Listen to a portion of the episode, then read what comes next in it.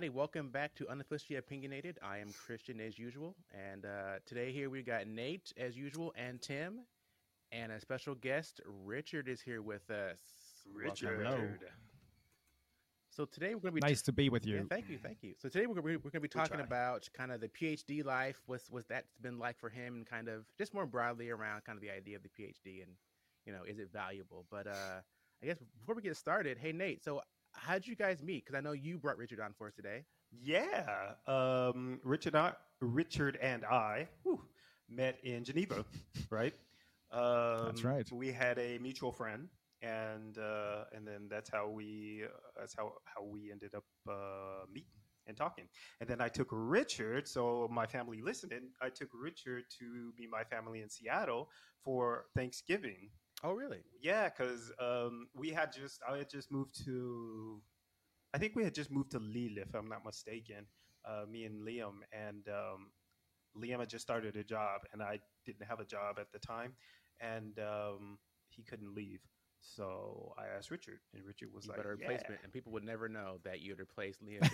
No, they really thought he was. They really thought he was my boyfriend. It was really like, hi. Liam. No, Richard. Oh, no, I mean, I like multiple times. Like I, I told them, and then um, they were like, I, Yeah. yeah, they were like, why did you bring him? I was like, well, because Liam couldn't come. He said he couldn't come. Like he told y'all he couldn't come. So perfectly natural to Uh. bring a replacement. when you're on that trip. it was actually it was like the first time. What was it? It was like the first time in probably like eight or nine years that I had been back to Seattle, back to the, but even back to the U.S. I think. When was that, Richard? Really? When was that uh, that we went? That was when was that? It 2016. sixteen. I think so. So it was. um If it was 2016, then it had been. And when was your uh wedding, Chris? My wedding was 2012. 20 stuff. Okay, so then four. Okay, so that actually had been four years since I'd been back. I was highly exaggerated, but whatever. Still, Right. Whatever. Four, eight, 12. yeah, who's counting? It'd have been a minute. We'll, we'll, we'll say that. A very Im- imprecise term. right, exactly. So, um, and then But yeah, it was an amazing trip. I liked everything about it. I liked the flight. I liked Seattle. We saw this giant hall where, where they put together the planes.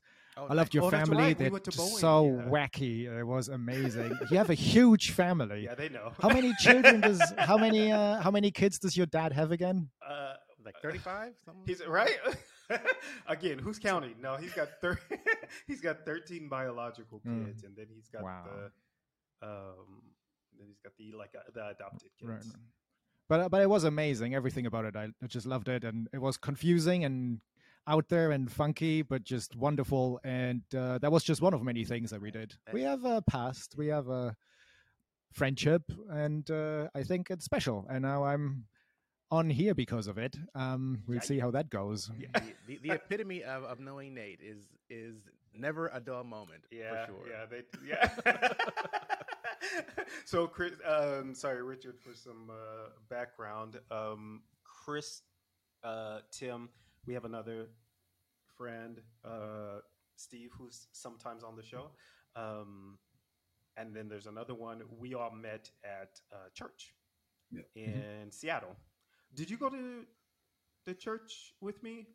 Yes or no? I don't remember if you had gone to church. I don't Seattle. think so. I mean, I your mom talked to me about church, and I met your aunt who uh, who has her own religion, I think. but we didn't go to church. Okay, yeah. So uh, if we would have went to church, we probably would have gone to the church that all th- all five of us had met at. Um, Right. And then Chris and I went to university together in Michigan. Um, so that's how we all know each other. We and we we knew each other when we were around fifteen, I think, fourteen or fifteen. I ca- I think that's. I how- was 14 when we met. You were I was fourteen, so I was fifteen. Yeah, I was Yep. the baby. Yeah. And Tim Tim is the oldest. Yes. Mm. The It's the beard. Exactly. you, you can see the, the wisdom. the Wisdom. in, in the beard. Yeah. So basically, yeah, that's how that's how we all know uh, know each other. So All right. there you go. Except you've now left the faith. You're not as religious anymore. So Oh, by by no means, no. I mean, I'm religious, must- yes, but not the not. that must uh, I'm not in cause the- some interesting discussions amongst in yourselves. religion. Oh, No, I don't think so. No? Did it? You don't talk about God and stuff. Oh, we Yeah, do. yes, we but do. we, we still do. Yeah, Yeah, it- we- it- we it do, keeps it we do. interesting Yeah, Okay. but for uh, sure. do we actually? I don't know if we've actually really talked about like why I left. I guess maybe. I, I, don't think we have.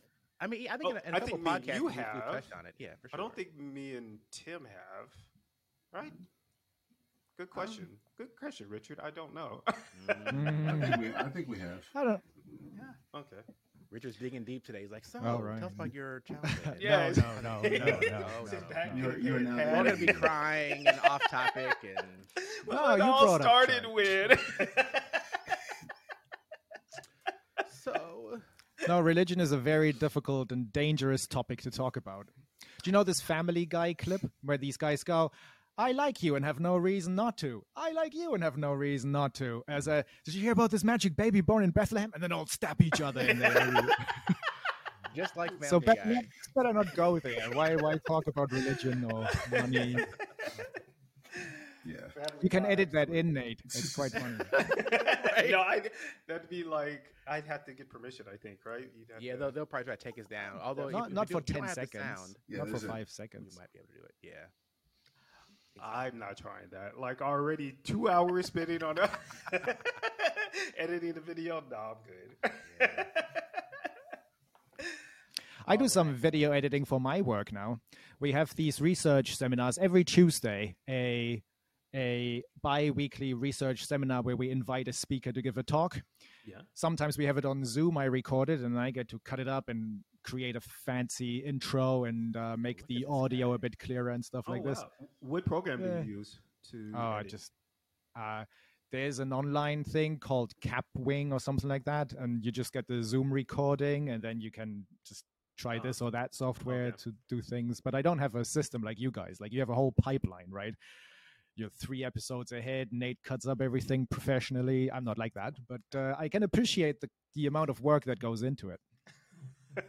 Sure. yeah, it is a lot of work. It's a lot of work, and it's not something I had done previously. So I'm l- I'm literally learning as I go. So Yeah, for the folks, I got a new computer now, so I Yes, might be uh, not might I will be kind of helping Nate with the editing and maybe taking over here pretty soon. yeah. So. so that way I could take over the social yeah, because my my computer was like seven years old or something, or six years old. It was just not uh, up to snuff for No, doing no. video work. So Shameful. uh, Shame. we're gonna get in it. We're gonna get. we can edit that in as well from Game of Thrones. Shame. Yes. I didn't. I've only watched the first season, so. Oh, come on. You know what? That's a whole other podcast. All right, so let's dive into our topic for today. We've we rambled enough. A good transition. So we really just want to kind of talk about, you know, the the PhD process and kind of how that's viewed today. So I guess Richard, kind of start us off with, you know, as far as your PhD, what did you study and kind of how was that process for you? Uh, so I did my PhD in Geneva in linguistics. It took a couple of years, actually quite a long time. And uh, the way this works is you have to do a master's degree first and then apply somewhere. And then, if you're good enough, usually you find a supervisor who's interested in your topic and you get accepted. Uh, I got paid for it, which is nice. So it's basically like a job. Yeah, you, you teach a bit, you do some admin Nice. work, but mainly you have a lot of time for your research, which is really nice. You never have as much time for research ever again. Again, now that I have a job in Right. academia, there's a lot of admin work and um, advising and stuff like this, writing reference letters, all sorts of nonsense. But when you're a PhD, generally you have a really good time. You're passionate about a topic and you're willing to invest a lot of time into it, become an expert at it, and just learn. It's, it's fascinating to find things out. So it's definitely rewarding, I think, from an intellectual perspective. If you're, you know, after, you know, does it make sense today for your economic output or uh, i don't know how you would measure the value of a phd then i don't know uh, but for me and my personality it was definitely the right thing because i'm quite curious a bit out there i like to learn things and find things out uh, so i enjoyed it very much i probably spent too many weekends in the Mm. office, just trying to work, but actually not getting done that much.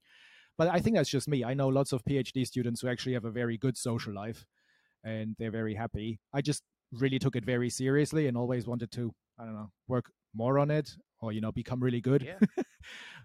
um, I don't know. What was your so, Pedro, question? How did, how did you choose your your your topic? Because linguistics is, is pretty specific. What what kind of drew you to that? Oh wait, particular topic? first, like, what is your topic? Did you mention what your topic was? So for the viewers, tell us, tell Uh, the viewers my- what your topic, your your PhD was in. So I am what's called a historical linguist. So I study language change and how languages develop over time. And I wrote three case studies um, from the history of English on changes that happened, large changes, morphosyntactic changes, so not just sound changes or semantic changes, but big construction pattern-like changes. Uh, yeah, and I put those three case studies in my PhD, so it's a bit disjoint. I'm right now working on the last chapter, and that's going to be a Oh, book. very cool. So I published the first chapter as a paper, and then the uh, second chapter as a paper, which is going to come out this year. And then the last chapter is too big; it's too long for a paper. So the plan is to actually, I know, turn this into a book. It's quite scary. There's a lot of work. I don't know if I can do it, but fingers crossed. Um, hopefully, it can get done. hopefully it can. That's awesome, actually. So, um, okay, just making sure I understand. So you did your three case studies, and that was enough to. That was what you would consider the first chapter. Is that correct? Or was No, no, that is that, the PhD. that was the PhD, I, and then uh, afterwards you yeah. are you started what more research, which was this this this first and second chapter. Is that what you're saying? Because I think I kind of got got lost in your timeline there. Oh, sorry. Well, I mean, I I don't know. I finished my Right. PhD, right? And it had three Right. chapters in it, and then I published those sequentially. Oh, I'm sorry. Okay. I see. Except I for the last one, the last chapter is still. Um, but no, I've done other other things in between. Um, that's for sure. So I've not only done those three case studies, but it's a bit depressing that after all these years, I'm still not done with it. I'm so ready to move on. I just want to get this book out and never think about this topic ever Aw. again. Because yeah, no, it's been too long. It's been too yeah. much. I want So something how, new. how long have you been researching this specific topic then? The one Mhm. for the book. Uh, 11 years. That is A So- good chunk of time. That's so when I listen. I know it's silly, but it's not the only right, thing. You just but sure, but sort that one thing kind of repeats and comes up again. progressively working on it over time. I, I can see that. Okay, Yeah. but you're you're so- but you're teaching, right? Is that and are Mhm. you teaching in the same field that you did your PhD in? Yeah. Yes, so pretty it's much. con- uh, okay, I see. Okay.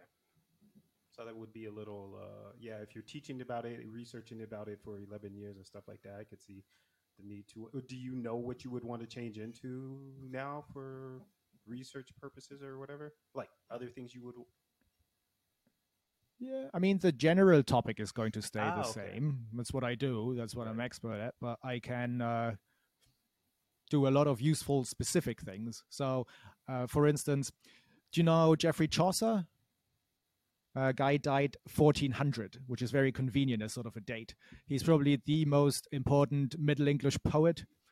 Uh, after Shakespeare, he's probably the second most important English author ever but he was so important and he has such a rich literature about him that people think everything after him so after 1400 isn't very important like people have described the 15th century as a barren land nothing interesting going on in literature basically between 1400 and 1600 between chaucer and shakespeare people think nothing has happened everything is boring it's terrible Okay. literature but that's just nonsense. I mean, there is amazing stuff going on in the 15th century. It's only because of these literature people who don't see mm. value in this that we don't have a lot of editions and material to work with. And then, you know, we linguists suffer.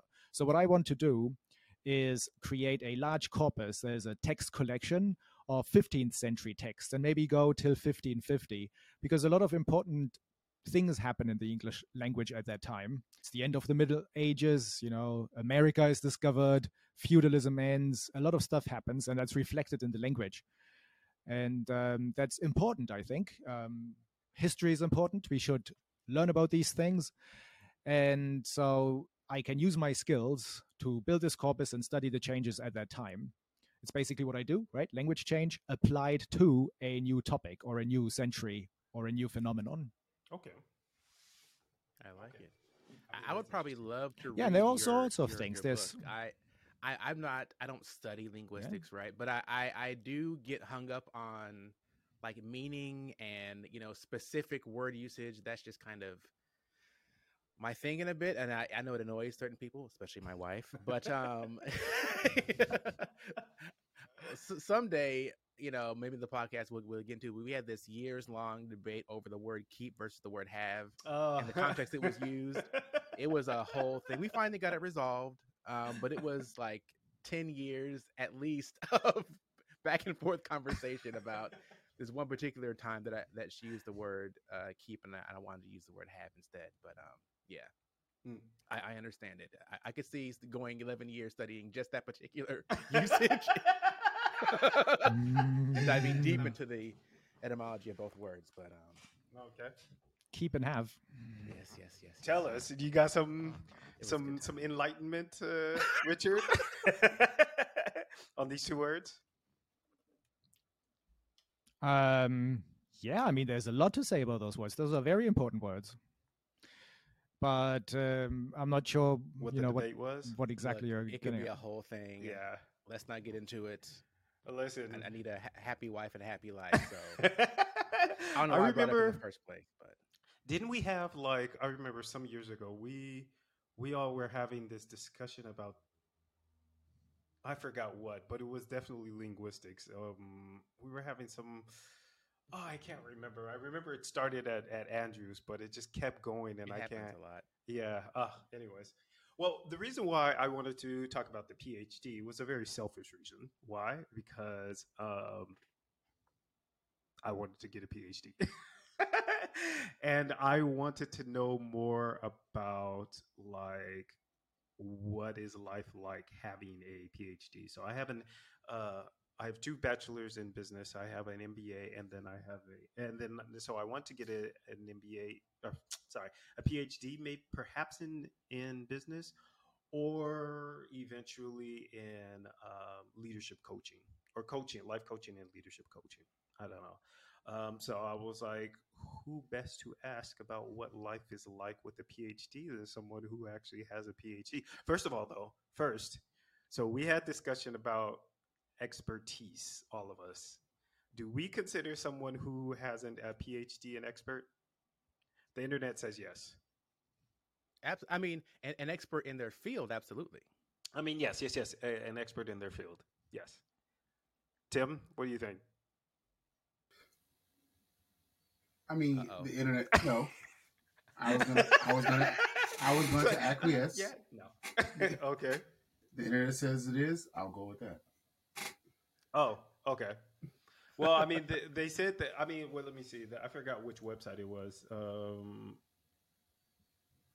was it Indeed.com? I think it's a career. Um, so, oh no, no, no, no. It's Forbes. Forbes um, had a um, had a an article about why a PhD is necessary to become a professor. Uh, first of all, that's a good question. Do you consider Richard yourself a, a professor or just a teacher? Like, No, I'm a are you lecturer. a lecturer? Okay, and what's the difference? I'm a lecturer in linguistics and English language. Oh, it's the way the UK system Oh. works. Uh, I don't know how the academic hierarchy works in the US, but I think it has tenure tracked assistant professors, full professor, or something Ah. like this. Here it works lecturer, senior lecturer, professor. oh, Got okay, Okay. okay. So that just means you have to be a, lecture, a lecturer for a certain amount of time before you get professor status. That's that's the only difference. Oh, you need promotion. Good luck getting it. It's not Right. Oh, so Oh, easy. yeah? So is that based on, on on typically like how much you've published and researched? That's very Yeah. important, yes. I mean, it's not so much the amount, but the importance. How often do you get cited? What impact have you generated? That sort of stuff. But publishing a lot obviously Right. helps. As you guys know from a podcast, you know, you have to publish 40 to get Yeah, one with like 10,000 views it. yeah, it makes sense. Makes sense for sure. Yeah. So I, I I'm curious. You know, I'm sure you have other friends who are PhDs that maybe aren't in academia, right? So I guess in in your Mm-hmm. view, you know, how how how do you see a PhD's importance?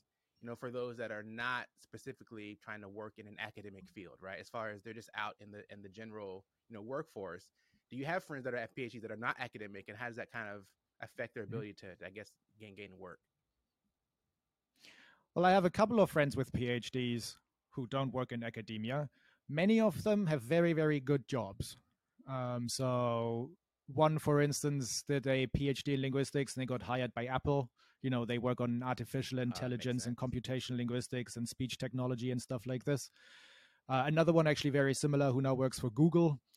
I don't know. I mean, if you have really good knowledge, programming, engineering, that sort of stuff, then of course your PhD is very useful to get a good job.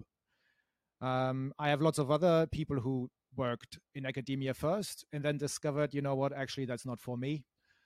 Uh, and those guys now have lives that are very unique, very different. I think people who do a PhD sometimes are a bit unusual. They're a bit out there and it's reflected in their lives. You know, they work on a farm or just they they find happiness in smaller things, uh, helping immigrants or um, being there for their family.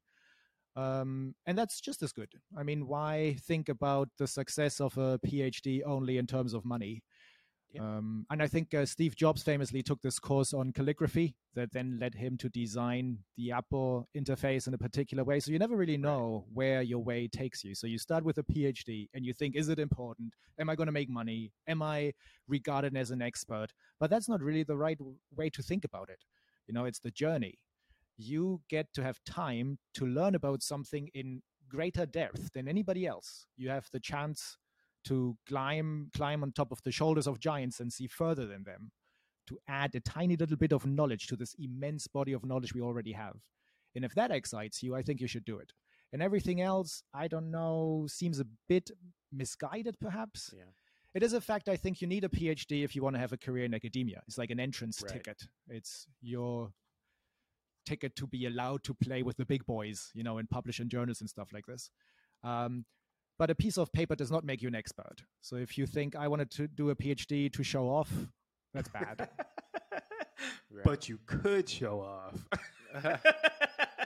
yeah. I mean, it, yeah, I, I, guess you, you could initially get the PhD, but yeah, you know, if if you progress any further, it's based off of again like your how valuable is your research, right? You, you maybe you did something and it's like you know, no one cares about that particular area of study. So one, one thing I think is interesting about about PhDs is that, from what I understand, a lot of it is around doing again original research, right? Like adding original knowledge to mm. kind of the field of study, uh, which I think is, is interesting because I, I, guess that's really the only way, not the only way, but that's really the, the, the major way that we kind of use incentivize like new new discovery, new thought, new ideas in a field, right? Is kind of by conferring these PhDs upon people. Um, I, I guess thinking about that outside of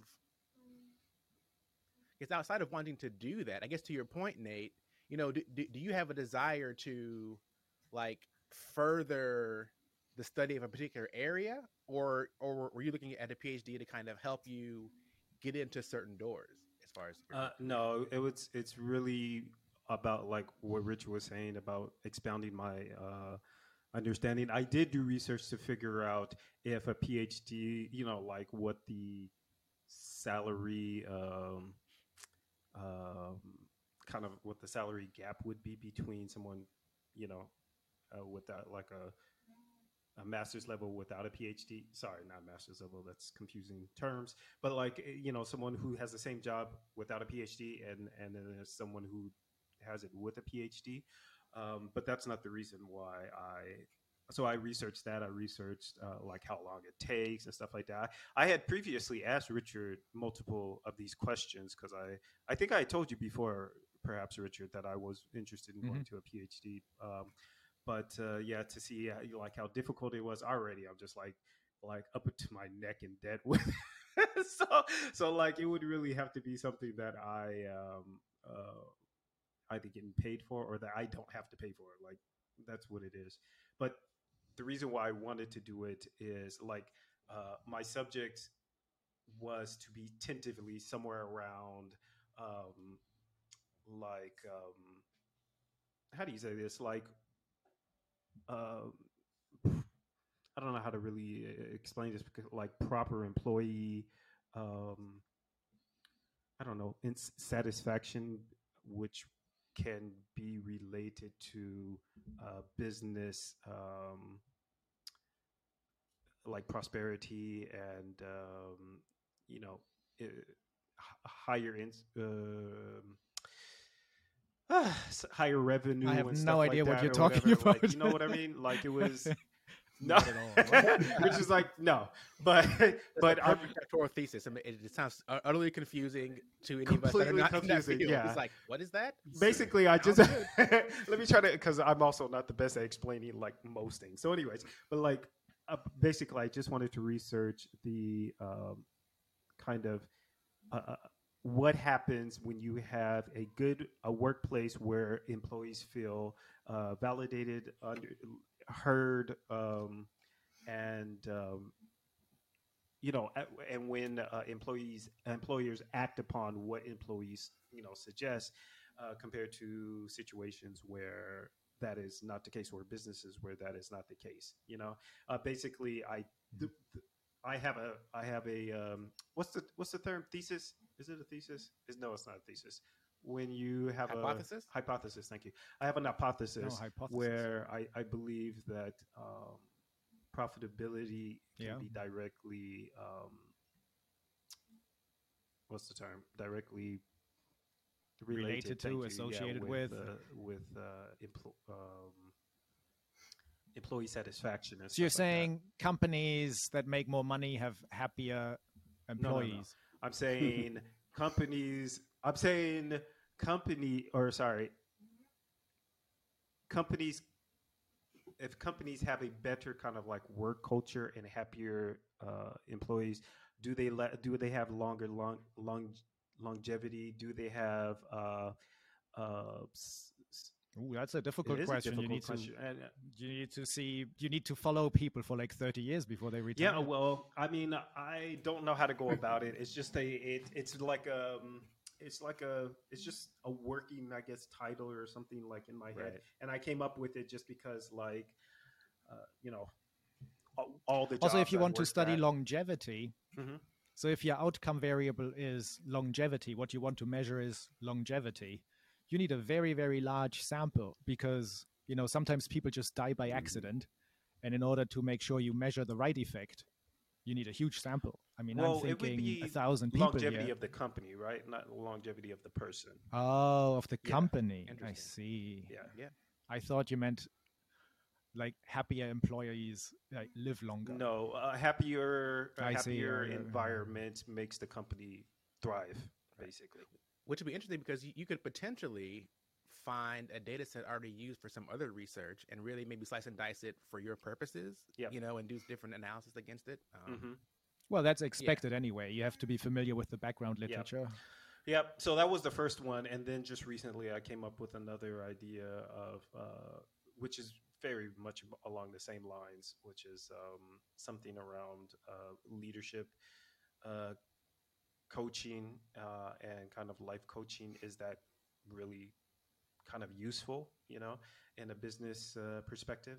So Yeah. The one thing that I, I find interesting about kind of, you know, PhD research and doctoral research, because my father did a he did a doctorate, not a PhD, so not terminal. That's the same thing. Similar, you know, but his research specifically, in order to kind of make it a new topic, it was specifically around um, the particular church that he was at. So it was uh, how this affects this particular population in this city in this way, right? In order to kind of get Mhm. specific enough that it's adding something new.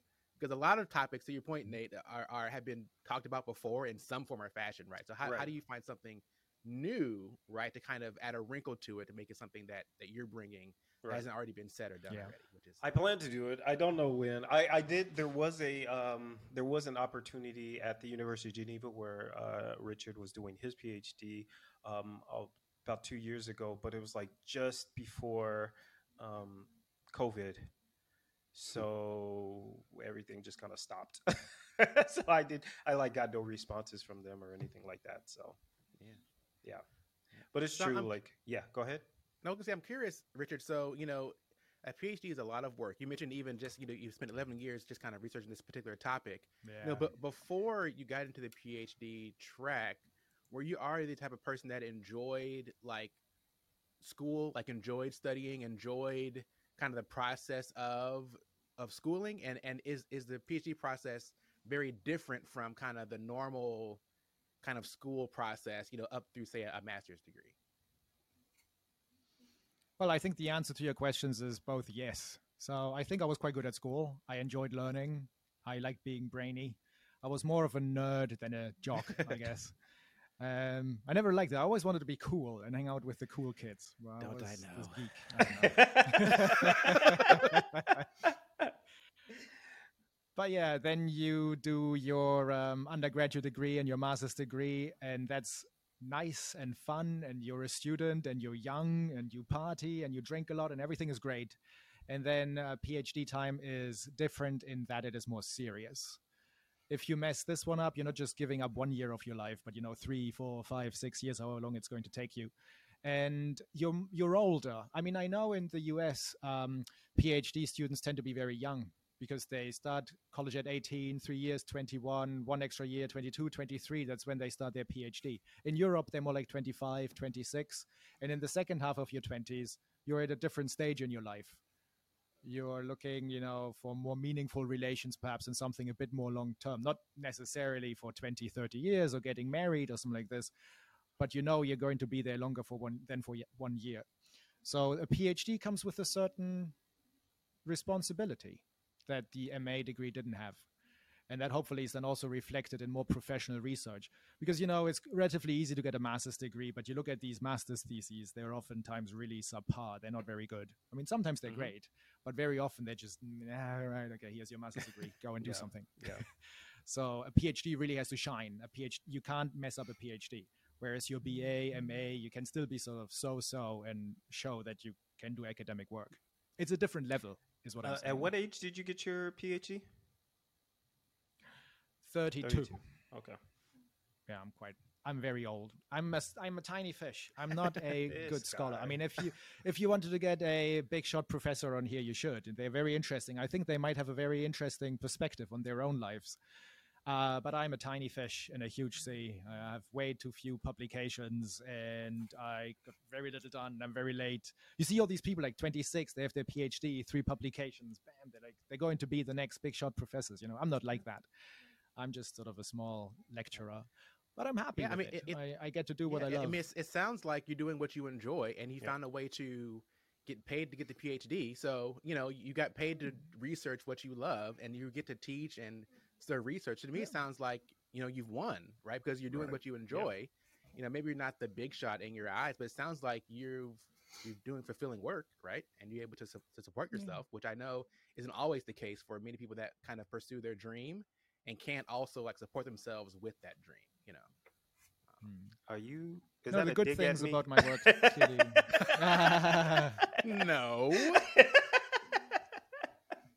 Sorry, Richard. What were you saying?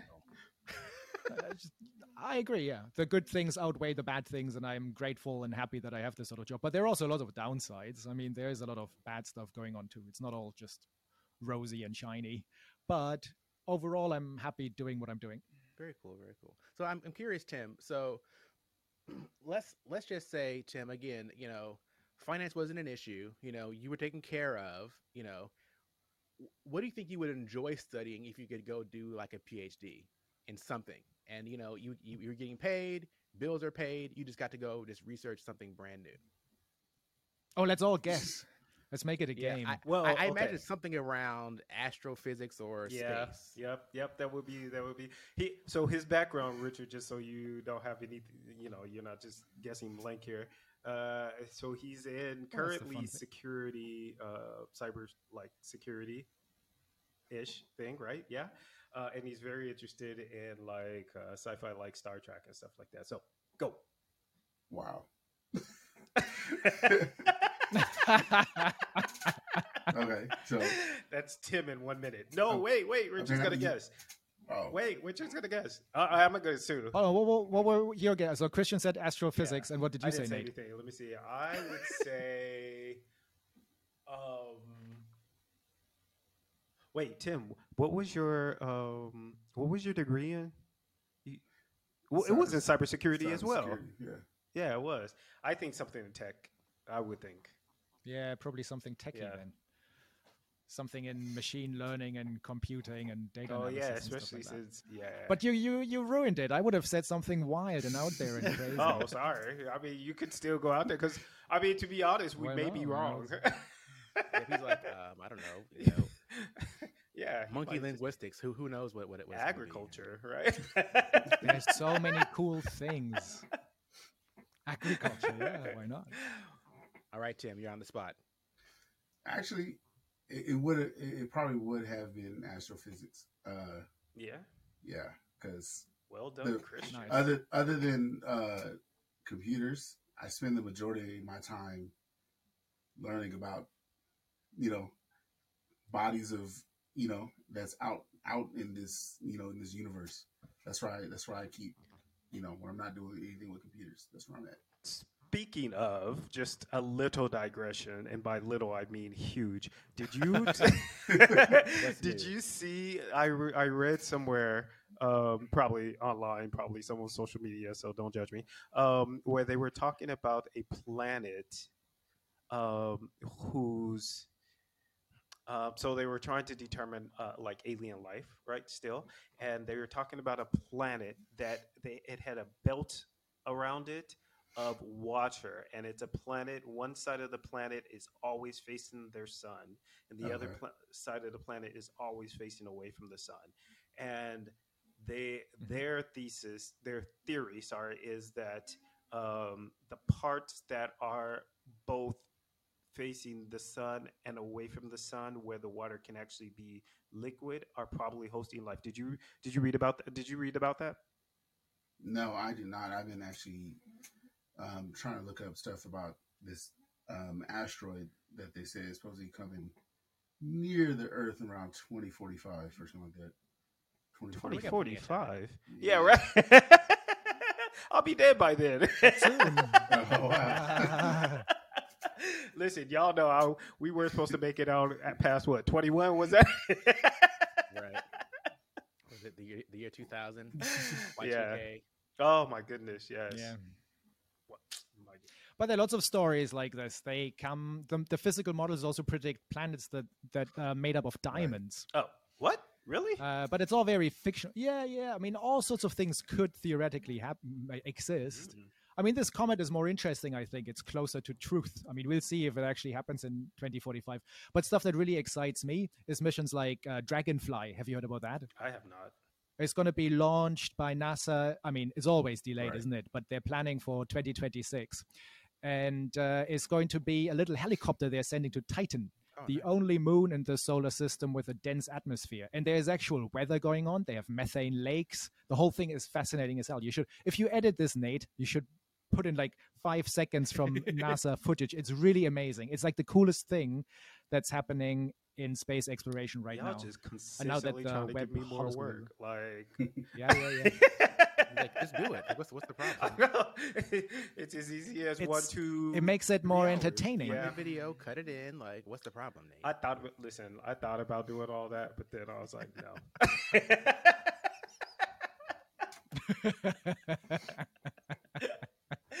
Okay, sorry for that Ah, digression, but. I do love space, but not as much as Tim. But I do like it. So. Me too. I'm a, I'm a space fan. I'm a science fan in general. Like when science news break, like the discovery of gravitational waves or stuff like this, excites me. I find it really cool. I guess it's because we linguists have a bit of physics envy. You know, we want to be sciencey and professional like physicists, but you know, we just deal with humans and language. And we just. measuring things. Ah, these peons. So I'm I'm, I'm curious, Mm. Richard. So can you think of can you think of a point where something really kind of sparked your interest in linguistics specifically? Is there a point, or was it kind of always there, or you know, because I, I think it's an interesting field, but what what kind of drew you to linguistics specifically as, as kind of a, an area of study? Yeah, and excuse me if I'm being too maybe uh, not. Jeez, my French is just killing me. Um, How to say- how to sensitive say it in enough, I suppose. Yeah, right. Uh, Come on, dear. but um, but um, because your your Sorry, which native, word are you looking your for? native language Sensitive. isn't English, right? And you did No, no, I'm German. German. um. Yes. As As you I know, I yes, I knew that but um, you know, for for everyone else, For all the um, listeners. yeah. So how is it When you that you edit got this, it should come earlier. no, no, no, it's gonna come right here. It'll be confusing. Like who the high? What? Now it makes sense. He's and that's German. exactly what we want them to do to continue listening. So yeah, so how did you get into that? Wait, that was exactly what Christian just asked me. well, I, I, I, I think I think his wrinkle was. He- I think he specifically is asking why you chose to study English specifically, right? But I mean, Oh. mine was more broad around linguistics in general. I think Nate's question is is given given German's your native language, what caused you to want to study this specific case studies with English, right? Thank So- you, Chris. All right, Cr- Chris okay. is my translator, by the way. Yes, very helpful. Very helpful. All right, so let's take Nate's question first. Okay, but also first I need to say when you ask people these sorts of questions, what happens is post hoc rationalizing. You come up with a story that's not actually what really happened. You try to remember something 10 years ago. You you try to come up with a story and uh, have reasons and a rationale. It wasn't really like that. But okay, so I think what happened. So I liked English in high school. I enjoyed it, and uh, so I always liked England too. I was fascinated with the the British Empire. My friend was French. They always have a French Empire, you know, civilization games when you can do something. I was always the British. Uh, first time I went to London, that was when I was 14. I was just fa- wow, it was like huge and everything was exciting and English newspapers and it was just amazing. I liked I liked it very much. And then I went back quite a bit. And then uh, when I was 18, I worked as a waiter in England. So obviously I learned some English then, and it was all very unique. It was a weird time. Oh my Oh. Uh, but then you have to come up with something to do. So that brings me to Christian's question. So, you know, you're 18, you're going to study. What are you going to study? Well, who knows, really? I had a whole list. I remember I made a list. I don't know what was on this list. Law was on this list. I could have been a lawyer. wow, me too. That was on my list. Also. Um, Didn't do it though. I can't remember, but then I studied um, English and psychology and philosophy, is what I studied. And then in my first semester, I took English phonology, which I thought was really cool. I would almost have become a phonologist. for, for the people learn that all might not rules know, and not sounds. me obviously, but phonology. Can you explain it for for the the, the, the listeners? Definitely me. Uh, well, I think most people know the word phonology. no It's phonetics. I'm crazy word. It's assuming like you're semantics. Yeah, phonetics and phonology. Phonetics is about actual speech sounds, the p and k and t that come out of my mouth. Phonology is about those sounds in a system. The smallest unit in a language that distinguishes meaning is a phoneme. I think that should be common knowledge. Well, probably it should be, isn't. It's actually one of the Guaranteed. most time it's a very important discovery. Uh, it's like the uh, period, the ele- the uh, chemical element, the periodic table of elements in chemistry. We have a complete understanding of human sounds. It's quite impressive. You can do a lot of important things with it too. Uh, so I loved it. I thought it was brilliant. And then I took an introduction to linguistics. You learn about all the other areas, you know, semantics and sentences and grammar and politeness and This whatnot. so it's very rich. Oh. And so then I was hooked and I thought this is pretty cool. Then what really happened though is I wasn't quite happy enough with just English. I thought the real, at least for a while, the real deal is studying all the languages. You know, do you want to guess how many languages there are? Oh, Well, That's a good question. that is a good question. Oof. Five thousand. Of course, uh, you nobody can. Five thousand is excellent. Very good guess. Yeah, not bad. It's in the ballpark. 5,000, 6,000. I mean, you know, where does one language start and a dialect begin? So- Yeah, that's a good question Well too. yeah, But 5,000 is very good. Well done.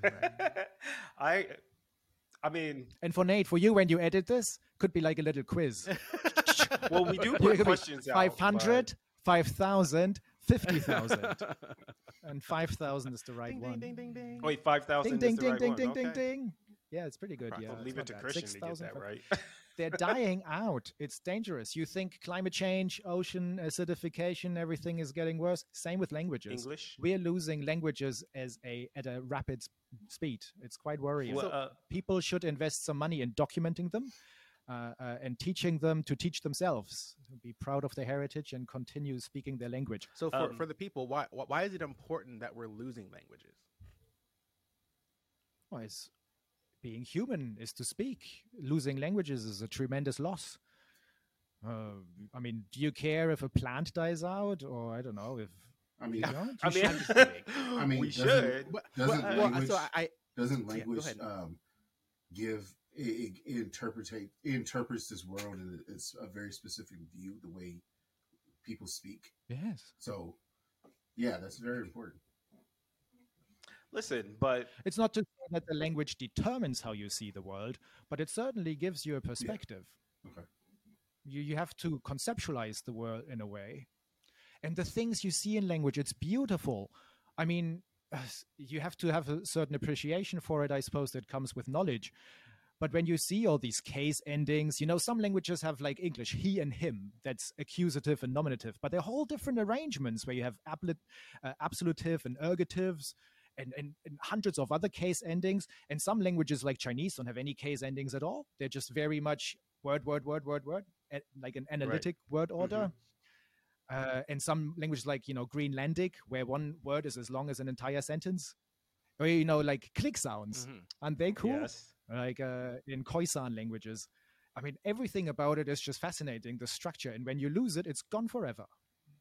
You can't bring it back. You have to wait another ten thousand years before a new language evolves, but it will be different from the one that's lost.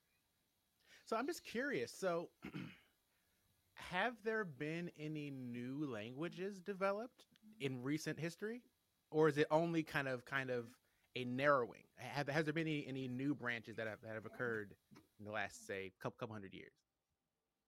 Well, the way this works is via dialect formation, right? You have one language like a tree, and then it branches, it becomes variable, and then over time, new languages develop. But there are some famous cases of very fast language development, you know, with Pidgin Creole languages. Mm-hmm. Uh, also, spontaneous sign languages. You put deaf children together and they gesture to each other and spontaneously develop a language that way. But this process, the main process of creating languages, you know, a gradual process of diversification and variability into different dialects, subdialects, and then eventually some of those win out and become big important languages. That's going on now as it always has. So there are processes of dialect leveling where dialects disappear, and then at the same time new ones emerge. So these people who say that over time everybody's going to speak the same, you know, or standard English is taking over everything, uh, that's just not true. There's some truth to it in that we see a lot of dialect leveling right now. So, for instance, in France, every village used to have its little dialect. Now everybody speaks standard French. That is certainly happening. But the normal processes of language development still apply. So I wouldn't be worried about that. Not too much, anyway. This is so fascinating. I mean, just me. if you want to preserve languages, I also would be very interested in dialect studies. That also has value. You know, the way your grandparents spoke or whatever. Right. That is, why not? Yeah, because I've actually always wanted to. Um, I, I know that we are digressing, but this is actually really interesting uh, conversation. but I actually always um, wait. What's the difference between a dialect and a vernacular? Is that what the term is? Is that what that is? Yeah. So I use dialect to refer to different regions. Oh. So a diatopic variety, for instance, you know, Southern American English is a dialect, or uh, Canadian English, or whatever. And then the vernacular contrasts with standard. So you have standard English, you know, in okay. dictionaries, on TV, codified, taught at school, and then everything how people actually talk. So that's the vernacular. Mm. But it's certainly true that vernacular and dialect go well together because regional varieties are often also substandard varieties. Right. Makes sense. Makes sense. So I, I guess, and a follow-on question, which I th- thought Nick was going to ask, was, you know, how does a dialect become what you would classify as a language? A dialect is essentially a language. Uh, so it's a gradual, a fuzzy distinction. Uh, there are dialects that cannot easily understand each other. For instance, in Norway, there's, I don't know how to pronounce this, Riksmål and Landsmål or something like this. Those are radically different. One cannot understand the other, but they're saying it's dialects of one language because they want to create Norwegian as a nation state. Whereas, for instance, Serbian and Croatian, they're basically the same language.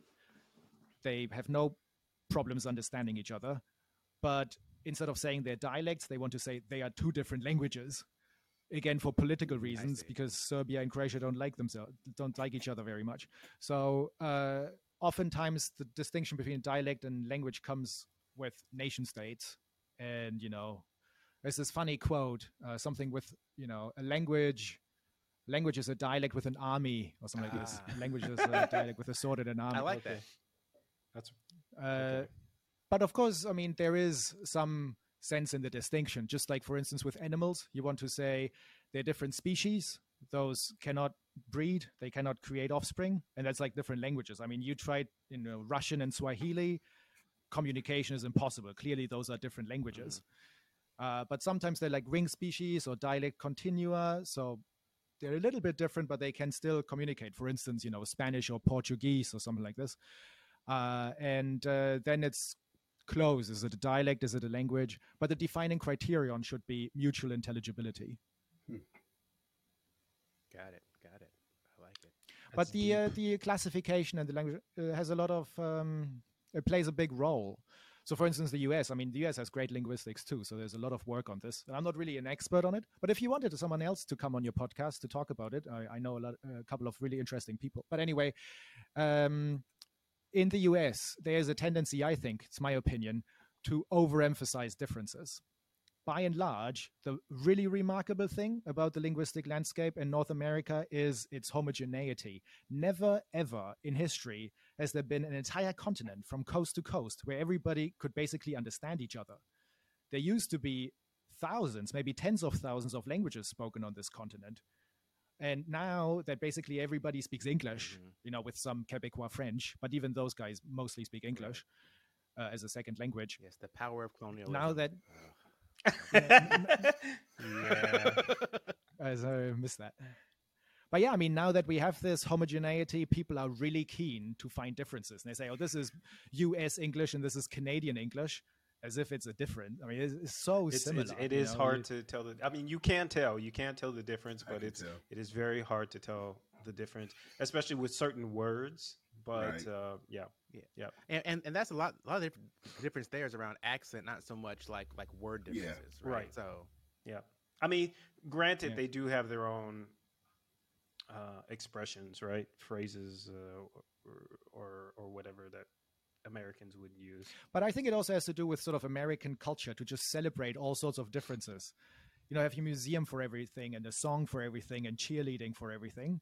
So you want to focus on our identity, our little lighthouse in Massachusetts, or our, you know, in, in the South, apparently people call um, every soda, every fuzzy drink Coke. right. You know, they have this you guys versus y'all. And like, well, there's a big difference. He's so Southern. or something. Yeah. Well, So you you you want to emphasize these small, tiny little cultural differences. When in reality, what you really have to keep in mind about the situation is how unique it is that it is so much the same. People always focus on the differences when really that's not remarkable at all. Uh, you see some crazy differences in language. Those are clearly all, you know, dialects of the same language, in my opinion.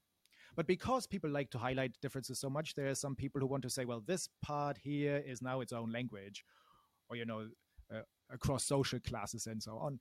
Uh, and I think that's wrong.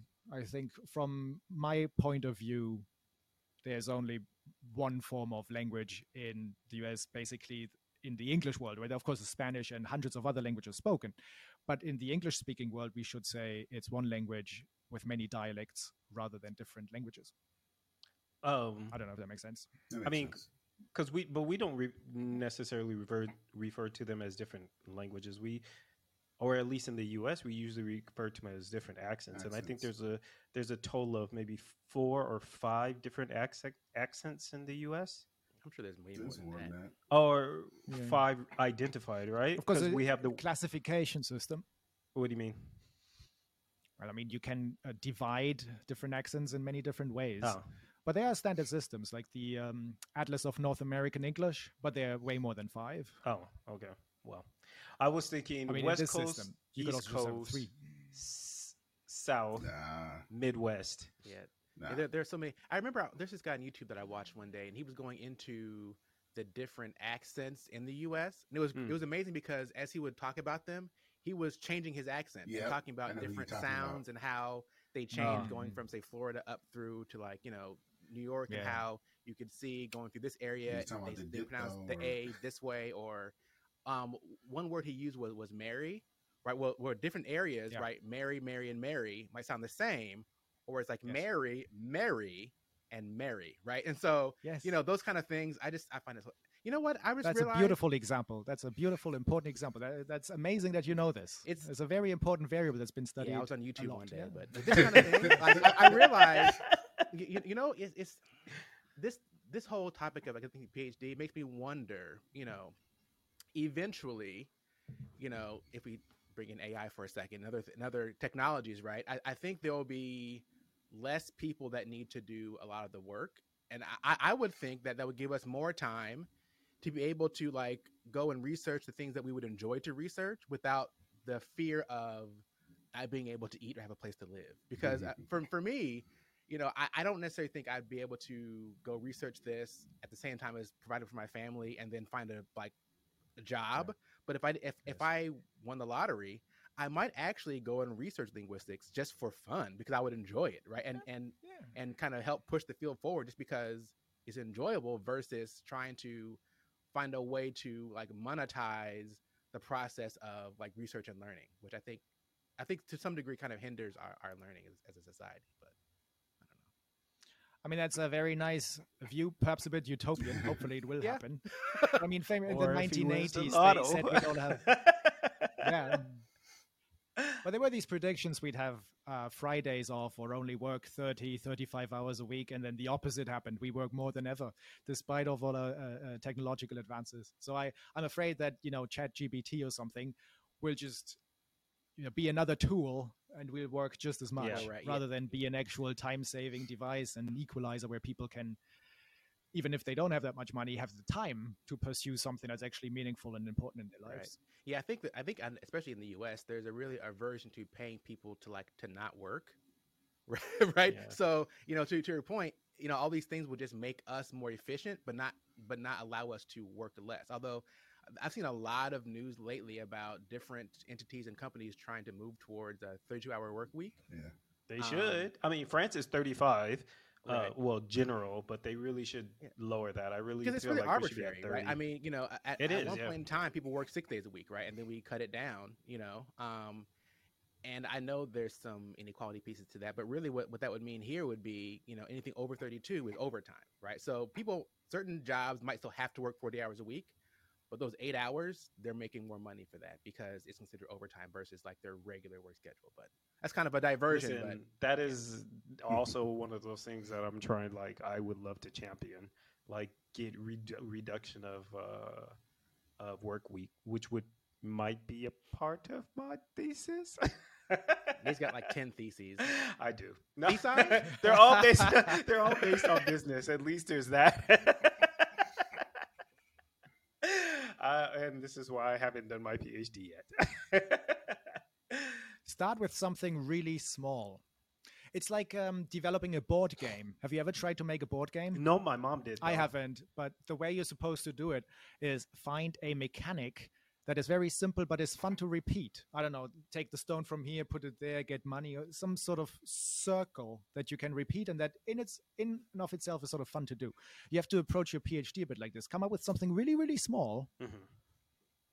I don't know. Um, what could you measure? What do you want to measure? Happiness or something? You you want to measure difficult things, longevity and working on it. This is a- you have to find something really simple and start with that one little thing. Before Well, okay, so it very simply, into something maybe bigger. if we're gonna talk like really simple, see if I don't know that's still complex. Sorry, I was just just gonna say see, uh, you know, just see if a person that's happy in, uh, sorry, if a business that has one happy employee is more profitable with the same yeah, but I mean, you start business. out with concepts Well, like this is why I happiness. said it's do, you, do you know how difficult it is to measure Right. happiness? Yeah, but it, uh, they they do um so they do have already measures like for example this last previous job that I was Yeah. in they did Uh-huh. um they did win I think almost Europe wide. I believe they won um, best place to work sort of thing,